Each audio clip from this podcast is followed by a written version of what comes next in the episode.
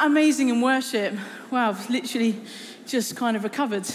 But you know, God's Spirit is here, and as we're listening to the word this morning, I just want to encourage us to be expectant, for God to speak and for him to move. I live in a terraced house in Beeston, and a few years back, one of my neighbours was getting some major building work done. And one day I'm at work, and I get a text from her. And I look at my phone, and it says something like this. It says, "Hi, Susie, there's a bit of a problem. My builder has accidentally drilled into your house. I don't know how bad the damage is, ... Sorry." To which I was in a meeting and I looked at my phone and I thought, what? You are joking. To which she responded, this is not a joke. She says, this is literally what she said. She said, I've had a look through your letterbox and all I can see is there's plaster all over the floor. Sorry. And I was like, well, this is a crazy old situation. So I drive home. I immediately call building control. And it wasn't a joke. Like, yes, her builder had actually drilled into my house, not once, but twice. And there was plaster everywhere. And thank goodness the Victorians knew how to build houses because the house is still standing. And we're still friends. So that's really good. I'll spare you all the details. But honestly, somebody surprisingly breaking into a house. Any Bible stories come to mind? Yeah? Got it over here, loving that. Like, we're heading this morning to Luke 5, a story where we see a few friends breaking through somebody's roof to get their mate in front of Jesus. And if you were here last week, you'll know that Dave and I are in the middle of doing like a micro-series called Turn Your Eyes Upon Jesus. And last week, he encouraged us again to look at who Jesus is, look at what he's like, look at how compassionate and kind and confident, powerful, gentle, steadfast. Look how he is with the vulnerable. Look how he is with the powerful. And see, he did it all for us. And so today what we're going to do is we're going to zoom in on a passage on this chapter, Luke 5. And it's not long after Jesus' ministry had started. And people are starting to hear about him. We're picking up in verse 17. Here we go. One day Jesus was teaching, and Pharisees and the teachers of the law were sitting there. They had come from every village of Galilee and from Judea and Jerusalem. And the power of the Lord was with Jesus to heal the sick. Some men carrying a paralyzed man on a mat and tried to take him into the house to lay him before Jesus. When they could not find a way to do this because of the crowd, they went up on the roof and lowered him on his mat through the tiles into the middle of the crowd, right in front of Jesus. When Jesus saw their faith, he said, "Friend, your sins are forgiven." The Pharisees and teachers of the law began thinking to themselves, "Who is this fellow who speaks blasphemy? Who can forgive sins but God alone?"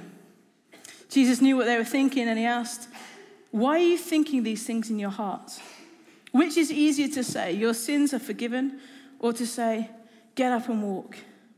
But I want you to know that the Son of Man has authority on earth to forgive sins." So he said to the paralyzed man, "I tell you, get up, take your mat, and go home."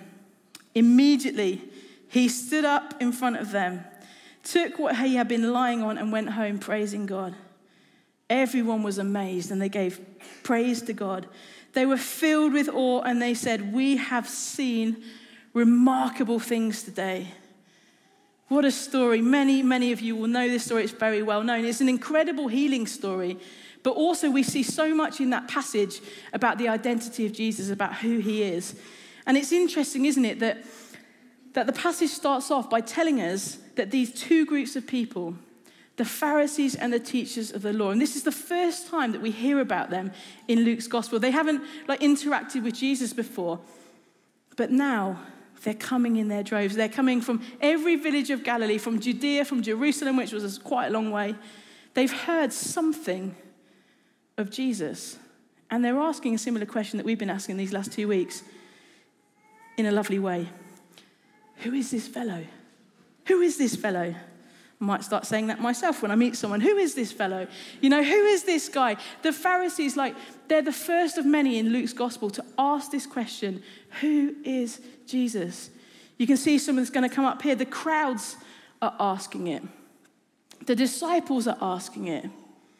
Even Herod, the corrupt ruler, is asking it. And throughout Luke's gospel, what is happening is people are asking the question, who is Jesus?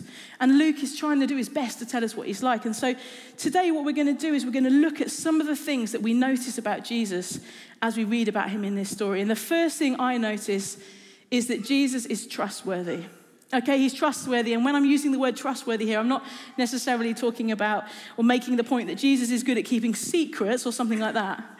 I'm saying that he's trustworthy in the sense that we can place our faith and our trust in him.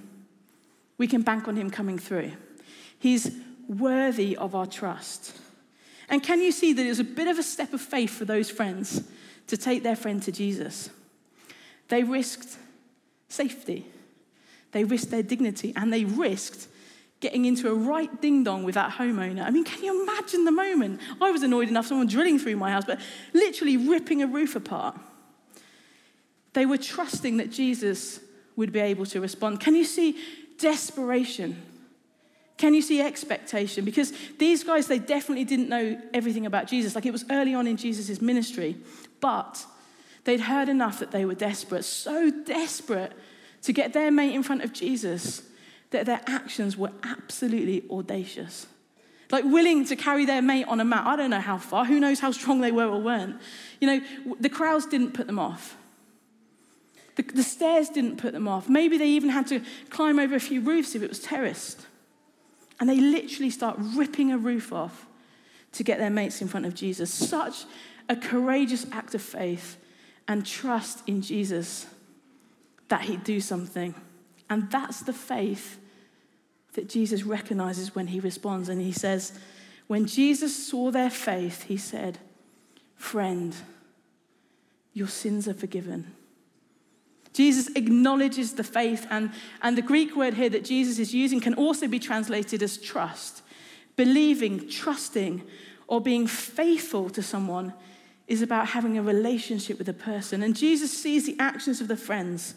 He's pleased with their faith. He's pleased with their trust in him. Another way of saying it is to say that they saw Jesus as trustworthy, that he could help their friend. Like, if they didn't, I mean, that's a lot of effort to go to, right? Their faith or their trust, it was just the beginning of a relationship with Jesus. I remember when I first put my relationship, my trust in Jesus as a teenager. And it's funny looking back because our youth group was doing a Holy Spirit Alpha Day, and I did not want to be there. I so didn't want to be there, but I ended up there. And I eventually allowed my youth leaders to pray for me. And they just gathered around me. They prayed simple prayers. And as they did, I encountered the tangible love of God in a way that I had never had before. And I remember that night I get home and I'm just lying in my room on my bed and tears are streaming down my face. And I say to the Lord, I say, "I don't really know everything about you. I don't understand it all, but I've seen enough, I've heard enough, and I've experienced enough, and I choose to put my trust in you." And really that's been the journey for me of the last 25 years or so, putting my trust in Jesus daily, like through all the ups and downs. And sometimes that's meant putting my trust in Jesus through tears many, many times, coming to him and saying, "Jesus, I don't know what's going on, I don't know all the things, but I choose to put my trust in you." And as I look back, and I've been looking back over the last few weeks actually, at the story of God's faithfulness in my life. Yes, it hasn't always been easy. Yes, my prayers haven't always been answered, but he has been so faithful, unbelievably faithful to me. And so if you're here and you're following Jesus, and you have been for some time, can I encourage you today, go back and look at his faithfulness as you've put your trust in him. Others of you, you're probably here because, I don't know, somebody invited you, maybe a friend or a colleague, and you're here and you're thinking, who are all these crazy people in this church who are passionate about this person, Jesus? And maybe for you today, like, as you've encountered him in the worship, you might not know everything, you might not understand it all, but as you encounter him in this passage, perhaps today it's a moment for you to start, like I did all those years ago, to put your trust in Jesus. Jesus wants us to trust him, to see that he's trustworthy, and he loves it. He loves it when we have faith and we put our trust in him, because it's about growing in relationship with him. He wants us to see that he's way more trustworthy than anybody we could possibly meet. And he couldn't have gone any bigger. than he did on the cross. So that's the first thing, he's trustworthy. The second thing is he's restorative. Back to the passage. Is this microphone okay? Yeah, okay, great. Don't you just love how Jesus responds when he sees those friends trust? Because Jesus responds in a way that nobody expected. Like, it definitely got people thinking, because he says, "Friend, your sins are forgiven." And it's most likely, isn't it, that these friends were brought, the friends brought their friend to Jesus because for physical healing, because he couldn't walk. But the first thing that Jesus talks about is forgiveness. And the Pharisees are like you know, it's rattling them, because they're like, who is this fellow who speaks blasphemy? Who can forgive sins but God alone? And it's difficult for us to see how radical it was that Jesus said to this guy, "Friend, your sins are forgiven." Because looking at this through our 2023 February kind of lens, you know, we're probably most offended, and we're looking at it thinking, well, what's this man's need for healing got to do with sin? But back in the day, the thing that would have outraged the people the most, that's why they're asking these questions, is that Jesus claimed to have authority to forgive sins. You know, the religious establishment, they built their lives around temples and sacrifices and religious rituals for forgiving sins. And here is this random guy literally just saying that he can forgive sins. It was outrageous. And no wonder those Pharisees were like, what is going on? Because Jesus here was demonstrating something. He was demonstrating that he was Lord, and we're going to get onto that in a minute. But he was demonstrating that he had the power and the authority to forgive sins and ultimately to restore. And I believe that Jesus wants to restore all of us holistically. Like, he's so gracious. And in this story, like, he starts, doesn't he, with spiritual restoration, with the forgiveness of sins, but then he goes on to restore him physically. And I wish I'd been in the room that day. I wish I'd seen it, like, literally in the room as like, whatever it was, tiles, straw, whatever, coming through the roof. This moment with the Pharisees and Jesus and the friends. But Jesus forgiving sins and restoring people, it is literally littered throughout the Gospels. If you read the Gospels, you see it time and time again. It's just what Jesus is like. Think about, I don't know, the woman caught in adultery, or the way he is with the disciples when he calls them, or the bleeding woman. It's just what he's like. And if you read the New Testament, you'll see that's what happens with the early church. Think back over your life. Do you see Jesus restoring you? As I look over my life, I can see his restoring fingerprints everywhere. You know, if you'd met me, some of you have, when I was a lot younger, God has done a lot in my life. He's restored me, he's healed me and set me free. But there's also been times like I said earlier, unanswered prayer, pain, heartache. And it's in those moments where I don't get it, I don't understand it, but I hold on to the fact that one day the Bible says that Jesus will return and he will restore all things. I see his restoring fingerprints all over this place. You know, for the last 20 years, here on Sundays in ministries, he's always restoring people, from the youngest to the oldest. Just the other week, I heard in a staff meeting that some guys were at a prison, and 17 of the 26 people in the room made a commitment to Jesus. I mean, amazing. Jesus is trustworthy. He's restorative, and he's also got the ultimate authority. Again, Luke is communicating to his audience about what Jesus is like. Look at the exchange he has with the Pharisees. Jesus says, "But I want you to know that the Son of Man has authority on earth to forgive sins."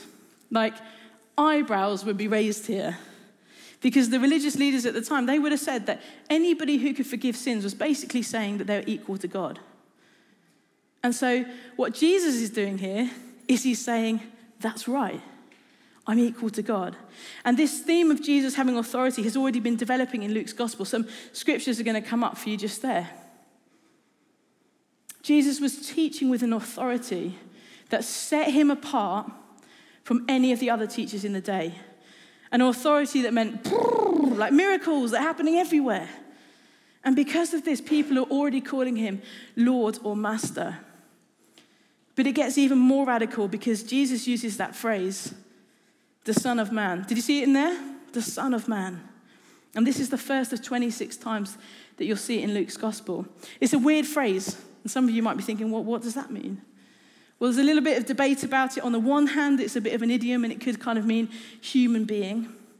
But if you've ever read the Old Testament, this is like a do-do-do-do-do moment, like alarm bells are running off.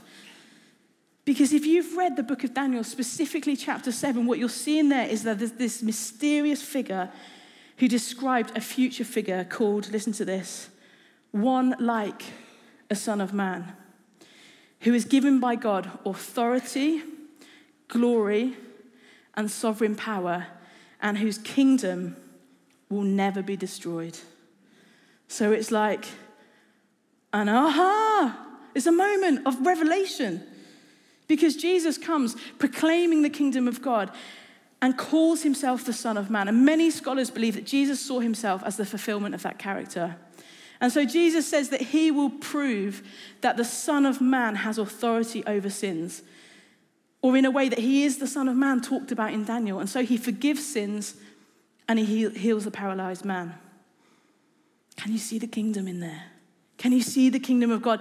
The miracle, the breakthrough, the Son of God language, it all just screams like the kingdom of God and the Messiah. Just one chapter ago, Jesus turns up, proclaiming that the kingdom of God is here. And just one chapter later, he's demonstrating it. And he can do it because he has the ultimate authority, because he is Lord. And I guess it leaves me thinking, and perhaps a question for us all today, if Jesus really is Lord, is he actually Lord? Like, is he actually Lord of our lives? I remember about 10 years or so ago now, I hit a really rocky patch in my life. I was struggling. I'd taken a few knocks, and I was struggling in life and with my faith. And one day I was around Debbie's house, and she was just praying for me, and she just said to me gently, she said, Susie, I think you need to confess with your mouth that Jesus is Lord. And it was a massive wake-up call for me, and I said to her, Debbie, I can't. Like, I can't do that right now because I can't say it with integrity. And like, it led me, not in that moment, but in the weeks and the months after it, to my knees. And I remember one moment where I was literally in my living room, like on my knees, crying out to the Lord, saying, Lord, you have to be Lord. I put you back in charge, Lord of my dreams, Lord of my decisions, Lord of my time, my finances, my energy, my relationships. And years later now, it's not, I mean, I'm sure you won't be surprised to know, like, I'm not nailing it in every area. Like, I'm not perfect. Surprising, I know. But I have to keep coming back to him and saying, you are the Lord, because what happens is I just want to get back in charge again. I just want to get back on the throne. And I'm not sure that I'm alone with that. So are there any areas of your life today where Jesus isn't Lord? If so, let's make him number one. You know, this passage, reflecting on it as I have been over these last couple of weeks, it's so well known. It's so well known, but I honestly think, like, Jesus is wanting to reveal himself to us again today. On the one hand, like, it's a simple story, isn't it? A simple story about some guys who take their mate, get through a roof, get to Jesus, and he's healed. And in a sense, that is what the story is about, but it's pointing beyond itself, because the Jesus that we see as we zoom in here on Luke chapter 5 is just like the Jesus that we saw last week. As we turn our eyes upon Jesus, like, look at him. He's so compassionate and kind and confident and powerful, gentle, steadfast. Look how he is with the vulnerable. Look how he is with the powerful. He's simply irresistible. As we turn our eyes upon Jesus, the Jesus who is trustworthy, Jesus who restores, Jesus who has the ultimate authority, we've got to respond. And I wonder for today, that's where I kind of want to just finish this up. Like, how are we going to respond to who Jesus is? Like, both in our thoughts and in our actions. And that paralyzed guy's friends, don't you love them? Don't you just love their audacity? Like, they had a genuine desperation and an expectation to do whatever it was going to take to get their mate in front of Jesus. And I'm challenged. Honestly, I'm challenged as I look at their attitude, because we actually know way more about Jesus than they ever did. Like, think about it. Like, we live the other side of the resurrection. Death has been conquered. We have such a bigger perspective. And people in our nation and in the nations need to meet Jesus. He is hope and he is life, and many, many, many are open. I was encouraged the other week just to find that a credible piece of research called Talking Jesus found this, right? Listen to this. A third of non-Christians who had a conversation with a Christian wanted to know more. Just over a third of people were open to an encounter with the Holy Spirit. So I know statistics doesn't necessarily work like this, but you've only got to talk to three before you find somebody that's interested, roughly. Many people are open. What does it look like for you to bring your friends on a mat in front of Jesus? I don't know what it is. Praying for them at work this week. Coming up with somebody in a bit to get some prayer. Bringing them along to our baptism service in a few weeks, which, by the way, is going to be epic. So many people want to get baptized. Inviting them to Alpha, reading the Bible with them, praying for healing. What is it that God's asking of you? Just over the last couple of weekends, DTI, Dreaming the Impossible, our youth movement, across lots of churches, across the nations, has been on a road trip. And we've been to London and Bristol and Leeds. And last night we were here in Nottingham, home turf. And everywhere we've been, yeah, exactly. Every night we've been, every time we have seen young people get saved, meet Jesus. We've seen young people healed. We've seen young people set free. And last night, honestly, it was just amazing. Like, the room was full of young people. And my friend Lara spoke, and she was talking about being a culture shaper, not moulded by culture. And at the end, in a chilled-out kind of way, the way we do things, we just said, if you're here and you want to choose to follow Jesus or to recommit your life to him, why don't you come up? And honestly, all the way across this stage to that painting over there, there was young people all the way across as we were able to pray with them and start their journey with Jesus. It was incredible. Just after we said that some of you really want to be bold in your faith. If that's you, why don't you, as a sign of surrender, come and kneel? There's young people all across the front of this floor. Surrender to the Lord. It was like you could see the on their faces, some of them just weeping, some of them just like joy. It was honestly incredible to see what God was doing. And last Saturday, we were in London last Saturday night, and this young lady had come up for prayer with her mate, and her mate had her arm around her, and she was crying, and she told me that she'd been struggling big time with anxiety and panic attacks. But as she'd been stood in her row, and we'd prayed, "Come, Holy Spirit," she had encountered something, like a peace that she'd never felt before, and so she knew she had to come, and so her mate had come with her. And so we started talking, and I said to her, "Do you know Jesus?" And she says, "I don't know Jesus, no, but I want to. But I'm just so scared of making a mistake. I'm just not good enough. I'm going to make mistake after mistake after mistake." And so I looked at her and I said, "When was the last time you think I made a mistake?" And I was like, "About 2 minutes ago." And I said, "You know, we talked about the cross. We talked about Jesus. That's why he came, paying for our sins, past, present, future. It's never about us being good enough." And so in that moment, that night, she met Jesus for the first time. Her life literally changed forever. Do you know why she was there in that room that night? Like, I just literally happened to be there in that moment, but she was there because her mate, who had her arm around her, had metaphorically carried her on a mat to Jesus. She, as I got chatted to them, it turns out like she'd persisted. She'd invited her friend to come to youth, to come to church, to come on the road trip, coming up the front with her, because her mate had seen something of Jesus, and she had to respond. I'm inspired by her. I don't know if you are. As we turn our eyes upon Jesus, we've got to respond.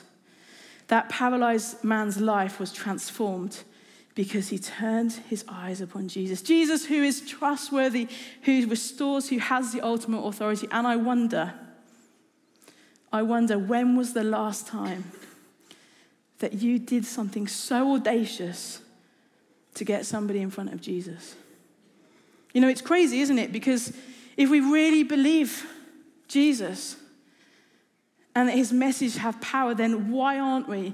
And I include myself in the we. Why aren't we more anxious to share it? I finished with this story. I came across this story about a guy called Charlie Peace, a well-known criminal who was due to be hung in 1854. On the day of his hanging, a ceremony was held by the local church, and Charlie marched through the streets of people towards the gallows. And as he did, the priest was reading a prayer from a prayer book about what life separated from Jesus forever looks like for those who die. And Charlie finds himself turning towards the priest and shouting over and over, "Do you believe it? Do you believe it? Do you believe it?" And the priest, who's a bit shocked, cautiously answered, "Well, I suppose I do." And then Charlie said something amazing. He said, "Well, I don't.